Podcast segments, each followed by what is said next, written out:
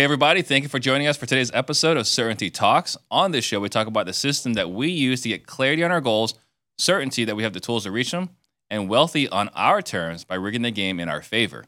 And we share it here because we want to help you reach your goals on your terms. You've been told to scale, buy this product, that product from every which way, often for good meaning people. So it's not your fault when you look around and you ask yourself, why am I not where I want to be in my business? As our mentor and business partner, Dan Nicholson, says, the biggest risk is that we don't get what we want out of life.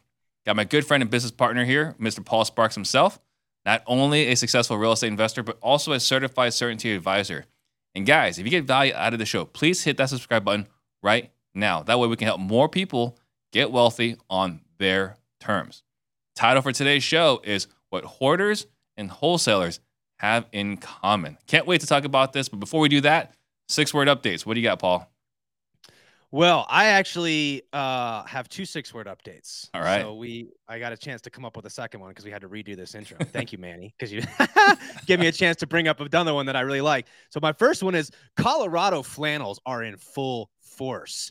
it is fall time. the Colorado flannels are coming out. If you're watching this live, I uh, I'm, get used to seeing flannels here for probably the next five to six months. And so that's, I don't know. I like a good Colorado flannel. So that's my first one. Mm-hmm. Um, but my real one today is realizing that most is rarely best. And uh, boy, that was something that took me a long time to get over. Um, you know, this idea that more deals is Mhm. is better or more employees is better, more revenue is better. And I'm not saying that it's wrong, but it's uh, what I found was that just wasn't best for me. It's Mhm. not a competition, Paul, who can have the most deals or the most that that's this, that, and the other.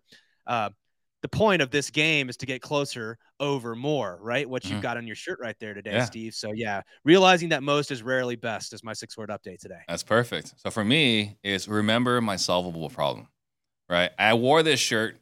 Obviously, today is Thursday. We got Certainty Talks, but also as a reminder, because right now my brain is in pure more mode. It is 100% on more. I've got closemoresales.com. I'm working with uh, uh, Matt and Jordan on installment method. I've got this recruiting agency who's they're rock stars and there's like potential collaboration. It's like, no, I, I have to say no to something. I can't like resources are not infinite. They're scarce. Why is my brain forgetting everything you and I have talked about every week, multiple times a week? Right? We have our one-on-one conversation. We have two whale club series going in parallel. We're recording certainty talks. We're talking a lot about this. Four hours every single week. You and I are talking about these principles. And my brain over here is completely like shutting that all out. and Yeah.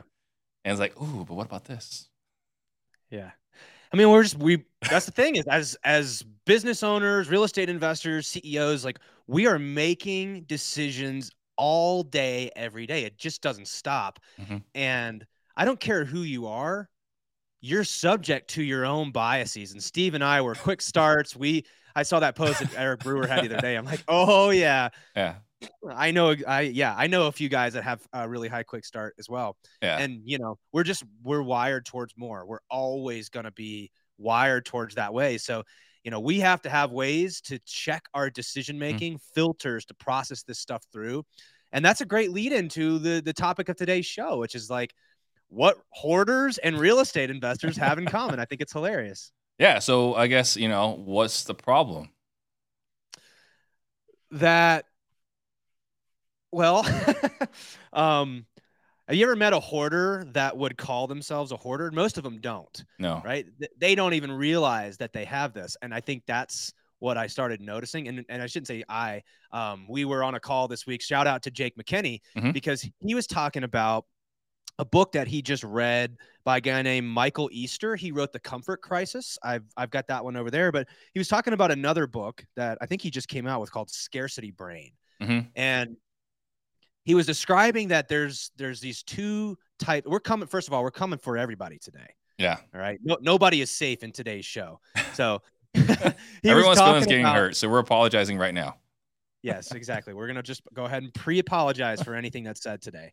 Um, but he was talking about how minimalists And hoarders actually have the same what he calls a scarcity brain. And you know, minimalists are operating from a scarcity mindset. Yeah, no, no offense if you're a minimalist, uh, but hoarders are also doing this same thing. It's operating from a scarcity mindset. And we were literally just making the joke that real estate investors have a lot in common with hoarders because what do we do, Steve? We end up getting so attached to all the, we call it naming the puppy. Mm-hmm right? You bring all these puppies home. You ever been in a hoarder house? You know what it smells like. It's actually probably more like cats yeah. for hoarders. Always that litter box that's not been cleaned for a while. Yeah. Well, we just bought one. Um, I was just at our new flip this morning, and finally it's been aired out for a few days, and mm-hmm. the litter boxes are now out, and all this stuff is out, and so it doesn't smell quite as bad anymore. But you know, this is the idea of what is what does a hoarder do? First of all, they don't know that they're hoarders. They're not recognizing that this is a problem, and they they get attached to this little thing that they bought at, at some yard sale mm-hmm. 25 years ago, and it's got this spot, you know, six feet up the wall in the back of some room, and mm-hmm. I yeah, but I got I bought this thing and I brought it home and I'm not giving it back. And I think the problem that we're going to really diagnose today is how a lot of us as business owners and first of all you and I are probably the biggest offenders. So we're not saying we're not this is no judgment here. You know, we do this. We are like the hoarders of real estate. Uh, as as business owners, we make this mistake all the time. We bring these ideas home. Well, before you get into bring, all that, let's, let's let's hurt some more feelings, right? Um, okay. So uh, when we were talking about this, because when Jake McKinney brought it up, like how how uh, uh, hoarders and, and, and uh, real estate investors are very similar, like it really hit home. And I was I brought up a couple other examples, right? But before we even get to those other examples, let me ask you, what is the strangest thing you've seen at a hoarder home? You're like, why is this here? I've got one, and it never made sense to me. What is the strangest thing you've seen? Man, I'll be honest, like I don't spend a lot of time in I, I probably just dead things, mm-hmm. dead cats, dead this, dead that. You know, uh, we were at one where like this guy had a porno collection mm-hmm. from the 60s of like really vintage, like really well kept and maintained, yeah. just boxes and boxes and boxes. You'll never know when you need it. You so. never. I'm like, I guess he missed the, uh, the the fact that the internet's been around for a long yeah. time, and now he's like, I don't know what to do with all these things. But so yeah, lots lots of weird stuff. I bought a home, and the strangest thing, because there's an emotional attachment. Like you'll never know when you'll need this, right? That's what it comes down to. I believe what it comes down to is I'll never know when I'll need this again, right? Yeah. The strangest thing I ever found is like, when would you ever need this again, right? Was a empty box of Dr. Pepper, right? So they bought like you know those eight packs or six packs or twelve, whatever it is, that box that you buy a bunch of Dr. Pepper cans. I'm just looking at this in the kitchen. It's like in what scenario would you need this specifically? This mm-hmm. used box of, uh, uh, from Dr. Pepper, right? It's like the newspapers I get. That's a common thing, right? Okay, I don't get it, but it's a common thing inside hoarder homes, right? Stacks and stacks of newspaper, old clothes, all these other things, these little trinkets you buy from yard sales. Never understood. When would you need this flimsy cardboard box again? Yeah. Yeah. Well, uh, so so that we do the same thing though, right? We do the same thing. At one point in time, yeah. it made sense, but so this cardboard box will go right back to it. So the other things we're talking about hurting people's feelings, right? So you see this, uh, I think a lot, especially for us in this industry, is we get obsessive, right? So like, I am definitely uh, when I do something, I'm all in. I don't do anything half speed, right? When I wanted to be a professional poker player, I went all in on trying to be a professional poker player, right? Um, when I got into sales right now, I'm teaching sales. I am all in on sales. I'm reading every book. I'm learning everything I can about sales, right? What did how do what's the joke, right? How can you tell when someone's a vegan?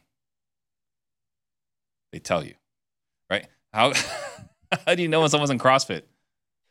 They tell you. So like what we're talking about with minimalists, um, like it's just and same thing with the minimalists, right? How do you know? They tell you. So tell you. hoarders, minimalists, vegans, CrossFit. I'm putting myself in this category. Now, we talk about this used Dr. Pepper box, right? What is that? What are some of those things inside us for us in our industry?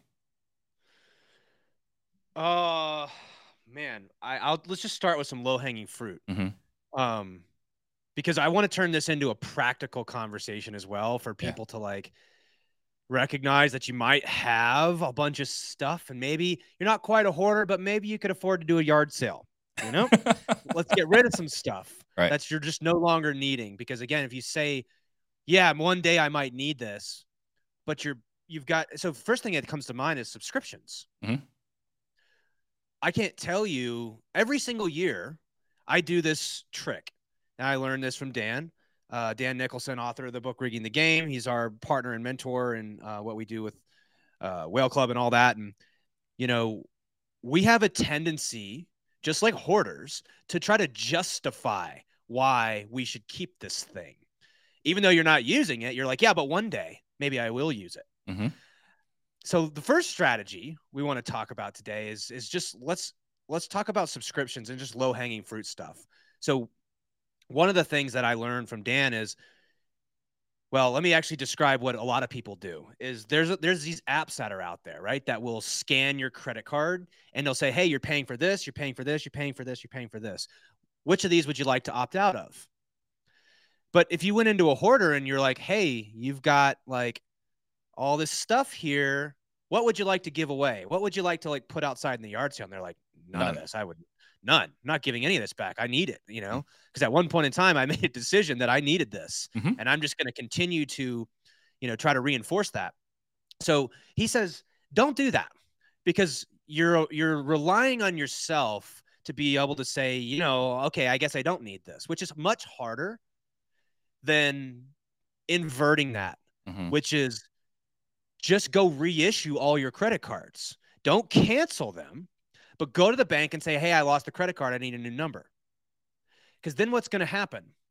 All these subscriptions, all these vendors that you're paying, I always joke because we tell people to do this inside a whale club, and then it immediately makes a big giant problem for uh, my executive assistant Sonia because now she's got to go do all this over again. So Yeah. it's like, yeah, it is. It does create a little bit of extra work, but it's really helpful because you opt out of everything, right? We're gonna give. We're gonna put all of it in the front yard in the yard sale, and Mhm. anything that doesn't get taken, we'll keep. I guess that's a, maybe a stretch on the analogy, but Yeah. point being, you force yourself out of all of the things, and then what happens is you get all these vendors who are like, "Hey, Paul, your credit card's not working. We need a new credit card." Mhm. What I found is I was just as lazy to like not cancel it as I am to say, ah, I'm too lazy to like put my credit card information back in there. Mhm. And so there you go. You don't need it. So you Yeah. force yourself to kind of go the other direction. Mhm. And that's the first strategy that I found to get rid of a lot of really low hanging fruit stuff that you might be attached to Mhm. that you're justifying. Maybe it's a subscription that you use two months, three months out of the year. I can tell you I did that with like Rentometer and like AirDNA. You know, I wasn't really using them, but I'm paying every single month to Right. maintain it. Or like Adobe. You know, we we only use that a few months out of the year, but again, what happens is now I get to opt back in, Mhm. and they're Yeah. happy to take my new credit card, um, but I don't pay for the time I'm not using it. So what you're saying is, it's the energy to opt out. It takes energy, it takes effort, and for you to opt out a whole bunch of different things, the likelihood of you doing it well is not very high. But if you just opt out of everything, that's easy. And now you have to opt into the things that are painful to lose, and Right. you You won't gotta opt opt into in. the things that aren't painful to lose. That's right. Yeah. I mean, it's it's it's like you look at the the gym, right? Like I think the gym membership is like the gym industry is like one of the best industries because for you to quit a gym membership is to actually quit in yourself, right? Like if I cancel this thirty nine dollar a month gym membership, that means I am giving up on improving my health. People will not. It's hard for people to give up on their health, so just pay it next week. Right? Every time they look at it, well, next week I'll I'll, I'll go to the gym, right? But if you cancel the credit card, you won't feel that guilt where you feel like you're obligated to opt in. That's right. Uh, because guilt is probably one of the main drivers. You know, uh, I actually I'm on my notes here as I was kind of preparing for this. I wrote scrutiny and expectations. Mhm. So what happens is, hmm, this might strike a chord too.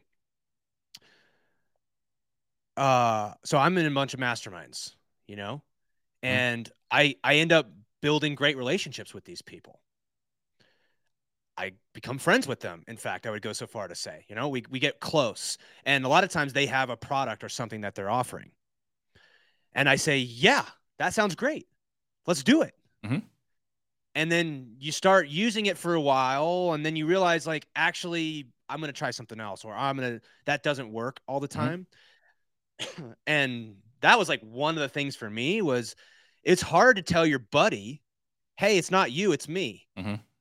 You know, you have a great product, but we have to break up because it's not you, it's me. Mhm. It's no longer right for my business. And I noticed that I would drag that relationship on Mhm. longer be, just because of like the expectations in the friendship. You know, I don't want to, you know, I, that doesn't make any sense. I, you shouldn't do that. But then why did I do it all the time? You Right. know, I would stay in these things just because I, I didn't want to hurt someone's feelings or I didn't want to have a hard conversation or I didn't want to break up with somebody because it's so much easier to opt in than it is to opt out. Right. Right. So we've just got to be so careful opting into things. Yeah. So what other? I mean, we're talking about you know subscriptions. What are some other things? Like what? What else are we hoarding into our business, like a homeowner would? Yeah. Well, okay. So let's talk about a concept. This may get uh, technical for a second. So bear with me. And I know Mhm. you know all this, Steve, but um, let's talk about system reliability for a 2nd Mhm. So if you are looking at, let's say you've got a business that has two things that need to go right. That's it. Two things. Is it more likely to go right when you have two things that have to go right or when you have four things that have to go right? Two. Which is, yeah, because as your system, as you add more and more things to it Mhm. that have to go right, it drives down what we call the system reliability, right? Uh, so, without getting too technical and, and trying to show math and explaining all this, let's just agree that the more things, the more complicated your system, the more things in it that can break. Mhm. So, you know, it's all it's part of the reason why like the newer cars nowadays, like they have all these components, all these electronics, all this stuff. And Mhm. actually a lot of that it breaks more off. They're less reliable now than they were a long time ago because there were less components. And of course there's been efficiencies and things, but um It's actually one of the reasons why I like my Tesla. There's no engine. yeah. Like, what's Yeah. gonna break? It's either like the battery's working or the battery's not. Yeah. And it's because it's less components, Yeah. right? So when you have less components in a system, the the same system with double the number of components Mhm. is less reliable. That's what we're trying to say here. And so if we can agree on that, then we can probably also agree that over time, your business doesn't naturally get simpler. It gets more complicated we tried one thing, then we're like, ooh, let's add this other thing, and then we we we bring on more people, and we start going into more markets and more marketing channels. Or you've got instead of one flip, you're trying to get to three flips, and now you're Mhm. trying to again. I'm not saying that building a business is bad, but what I am saying is the more things that you add to your business, the more complicated it gets Mhm. and the less reliable it becomes just inherently. That's just math. That's like how math works, right? Right. Um, so I think what we're really getting at here is that over time, your business is not going to naturally get simpler. And in fact, that's we may have talked about this on a show uh, already, but there's a term for this. That's called entropy. Mhm. And entropy basically means that over time things break down. They get more complicated and more um eh, yeah so they don't get simpler naturally and Mhm. that's what happens with our businesses over time it starts out fairly simple maybe it's just you making the cold calls and going out on the appointments Mhm. and closing the deals and you might say well yeah but i i have to i have to scale and i have to add things and i would say i i don't disagree with you Right. if you want to grow a business, you have to add components. But the problem is, is when you start adding more components than your system needs. And so actually Elon Musk has been talking a lot about this lately, and you and I have been sort of referencing this all the time. The first part about a business is trying to figure out how simple can we make it Mm-hmm. and uh, that is what i think we're really talking about today and it, it includes it includes subscriptions it includes uh, people you know uh, members of your team it includes markets and marketing channels and again the more stuff that you start adding the less reliable it becomes Yeah, I'm trying to think. There was something that you went through recently. Uh, it was a service you canceled because you changed credit cards. What was it? Adobe Adobe, right? Like you were trying to use it. Like, why isn't this working? It's like, well, because we canceled the credit card, right? But the point here is going back to Elon's quote. It's better to cut too many and realize you cut too much, Mhm. right? Than the other side of never cutting. Right. Because again, he knows that the fastest the f- most businesses die from indigestion. They don't die from starvation. Right. They die because you ate too much bad food. You've got all these things that and and and you know, we got into a conversation this week with with John Heisler and he was sort of like giving case and points around this. The problem is I think well, I, mean, I got to pull up his his six word update. This was so good. Let me read this real quick. Let's see. He says, "Where your focus goes, your problems appear." Mhm. I thought that was hilarious because what he's basically saying is, you've got problems all over the place, Mhm. and when you start looking in certain areas of your business, they start you start noticing them. And the problem is that we end up building these systems and we've got all these components and then we can't troubleshoot it. We Yeah. can't figure out where is the what's the root cause? Where does the problem actually lie? And it's because not only do we have inaccurate data, it's a lot of times it's not relevant to actually tell us what the problem is. And we can't take action on it because again, we don't know is the data wrong? Is the system wrong? Mhm. Is it the inputs? Like, what is it? And so, again, this is the case in point for as you're building your business, you should be optimizing not for most, not for adding things. It's how do we optimize for the simplest business that we that we need in order to accomplish our goal. Yeah, I mean, and you go back to um, the as a business gets bigger and more complicated and entropy occurs. Like one thing I've had to do in the last twelve months, maybe, and I learned this from Eric Idison. Uh, you know, he works with Phil Green in, in San Diego, and it was like, oh, well, I'm gonna have to change department hats every one or two quarters. And it's gonna sit in that department to figure out where the chaos is, figure out where things are slipping through the cracks, right? Like, I am not, I don't love looking at analytics. I don't, right? But there was like a couple months where I was looking at the the trend lines, right? For not trend lines, the retention rate for all our videos. Hey, these videos have higher retention. These videos have lower retention. How do we make more videos like this that have high retention and other videos that have lower retention? That's you know working on the uh, the, the media side. Sat down with the marketing side. Sat down with the HR side. Sat down with the recruiting side. It's just this this evolution. But you have to do this if you have a bigger business, right? You have to figure out where the the, the, the system may be unreliable. But if we have a small, if we're we weren't such hoarders, again, like myself, we wouldn't have to do this as much. Yeah. So let's give a let's let's talk about an example. That's that's good, man. I, the risk of having this conversation is is saying that you can't add components to your system. I'm saying you can, Mhm. but just don't turn into a hoarder. Right. Right. We have limited resources. So we can't just keep all of our ideas. We have to give them back and we have to make trades.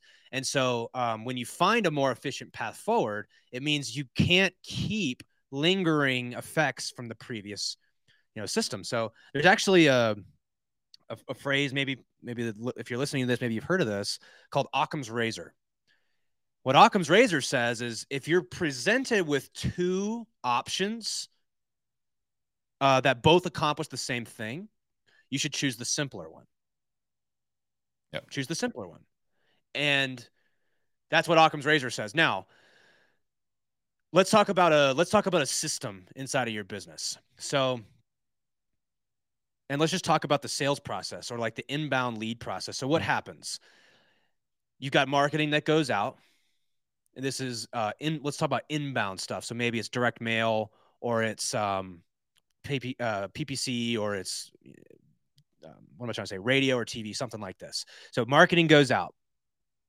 So first of all, first component is did the marketing go out and was mm-hmm. it all correct? There's a lot of things that have to happen with that, right? Is it correct? The second thing is if you're like me, did you have the right phone number on the freaking postcard? Because that's another component that could go wrong. I sent at one point in time, it was like $30,000 worth of direct mail over the course of two months that just didn't have a number that worked. So there you go. Doesn't matter. The whole system broke because of one component that failed. Mm-hmm. So, so just a little anecdote there. Then you got to make sure that when they call, they pick up the phone. You got to make sure that call when they call, the phone works because sometimes even CallRail goes down. That's right. So again, that that the right number is on there, that the connection is all wired correctly, that it's you know, going to the inbound person and then that they actually pick up the phone. Now, of course, you would agree the more complicated that whole process is, the less likely it is to go right. Yeah. You know, um, it may not be as a, f- um, I'm not, again, there's a reason why cars nowadays are more complicated, but more efficient as well. They're also like more likely to break down. Mm-hmm. So there's trade offs to all this stuff, right?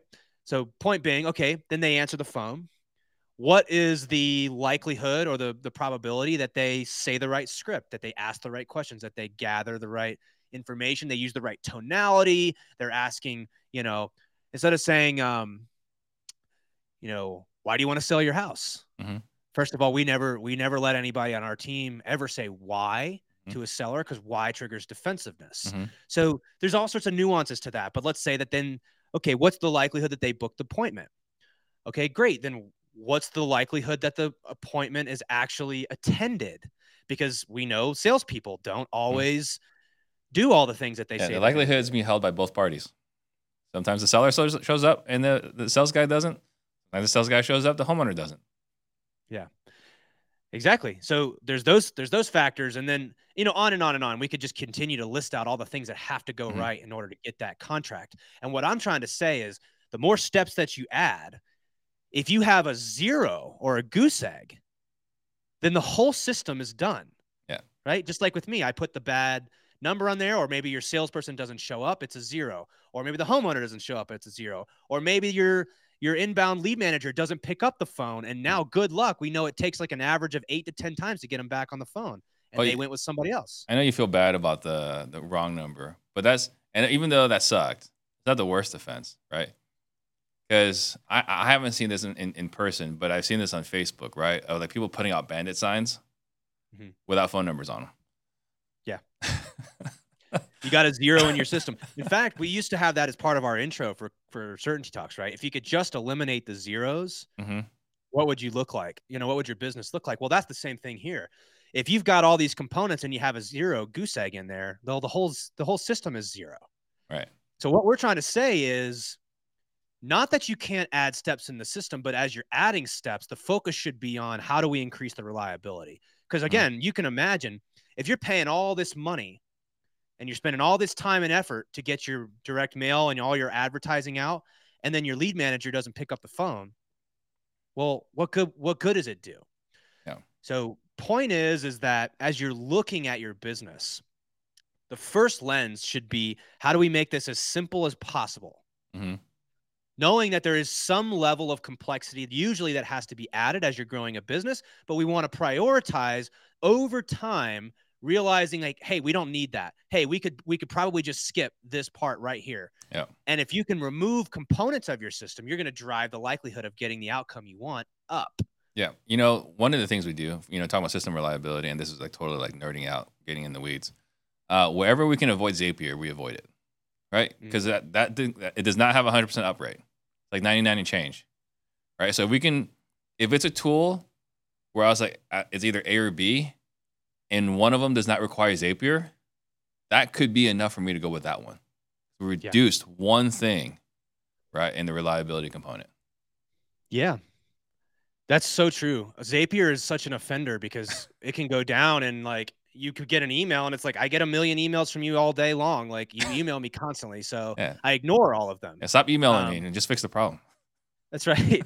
but but yeah, I, I think you can get the sense if you're listening why we're trying to draw parallels between hoarders and how real estate investors run their business because because we hoard all of these components, we hoard all of these things inside of our business, and and again.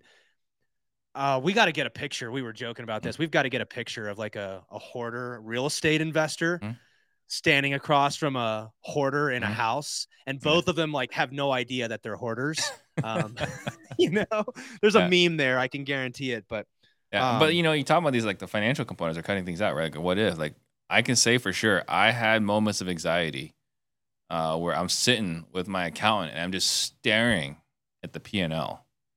Like, we got to cut things. There are things we need to cut, and I just look at it.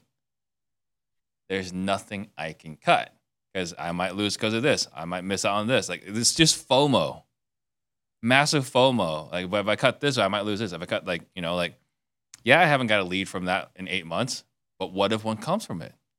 Right? These are the things I would ask myself. So when he, when when Jake McKinney said in our whale club call about like you know hoarders and and, and real estate investors, saying, I was like, crap, that was me. I was looking, but what if I need this? But what if this happens? It's it's just FOMO. It's all emotional attachments. It's all it is. Mhm. yeah, and let's talk about minimalists for a 2nd Mhm. because that's actually a similar thing, right? They're both operating from scarcity. What causes us to say, "I don't need, I don't, I, um, I don't know when I'm going to need this, so I'm just going to hold on to it," is Mhm. also there's a case on the other direction as well, where I don't think you might have started as a one man band. Mhm. You know, you're doing all the phone calls, you're taking all the meetings, in person meetings, you're locking up the contracts, and you're doing all the dispo and all the marketing. I mean, that's how a lot of us get started. Of course, if you're looking for an opportunity to be a business owner, well, we have to grow that business. Otherwise, you're going to constantly be the bottleneck in there. So there is a case to be made that there's this like minimalism is swinging too far to the other direction. Mhm. You know, there has to be a certain level of complexity in order to accomplish our goal, but it needs to be checked. It's this back and forth between I would rather err on the side of going swinging too far to the simple side and saying, you know what? We're not going to just cut all this. We have to add a few things back. And we, turns out we did need that subscription. Turns out we did need that role in the business or that step in Mhm. the process or whatever it is. I think all we're advocating for is we'd rather err on the side of not hoarding all of our ideas and Mhm. all of our things because resources are scarce. And if we tie all of our resources up on things that might be, well, you're not able to properly allocate them to the things that are right now, right? We want to breathe fire into the things that the data shows are working. And we want to cut the stuff that we no longer need. It's Or just, can't show that we need. or can't show that we need. And knowing that, hey, you know what? We can always buy this thing again. You can always get that garden gnome Mhm. again at some random yard sale. I promise you, there will be another garden gnome. If you give this one back, it doesn't mean you will never get one again. Yeah, you know, for me, like personally, when I'm when I'm going through things to throw things out, the the factor is like how much effort is gonna be involved to get this replaced, right? If it's just I have to just go to Lowe's and buy it, I'll throw it out, right? Mhm. But if it's like it's, it's across the country, or it's like super expensive, or just fine, forget. We'll just we'll just put it over here and we'll just never look at it. So if you can help me out here, because I haven't read the book Scarcity Brain yet. What is that like that thing that makes a minimalist like a hoarder? Because for me, when when Jake McKinney was talking about, I was thinking more like the extreme components, right? That's why I was saying like I'm all in on uh, poker. I'm all in right now on Close Over More, although I'm violating it right now. I am all in on this, all in on that. So, how is a minimalist operating from a scarcity brain? because uh and again i don't mean to like poke at minimalists i'm not, I'm not this isn't a this isn't a value judgment all i'm suggesting is what he's saying in this book is that they're both operating from a scarcity brain. Right. One is operating from I can't give anything up, Mhm. and one is operating from I can't have any excess in my life or any um, anything that would I don't know. I, I I'm struggling to find the language today, but and I haven't read the book either. This was just Jake telling me this. Yeah. Um, but my point, I I guess the point he's trying to make is both are operating from a place of scarcity. Right. Um, and so as we think about our businesses, it's it's not about maximizing the amount of stuff that you have in your house.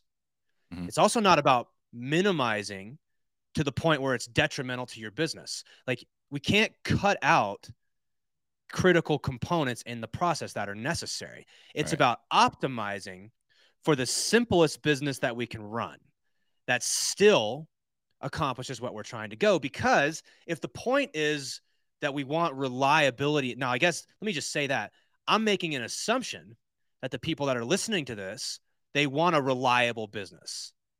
Yeah. I don't know about you, but it's difficult to live your life when you're constantly worried about are we going to make any money this month hmm or not? Are we going to lose a bunch of money? You know, it's just this up and down and back and forth and this was this was my life for a long time and this was Yeah. a lot of real estate investors' lives, Especially the last 18 months. especially the last 18 months. So I think I'm first of all operating on the assumption that what we're trying to build is a reliable, consistent, and predictable business. Something that month in, month out, we have a certain floor that we know is is is achievable at a high degree of reliability.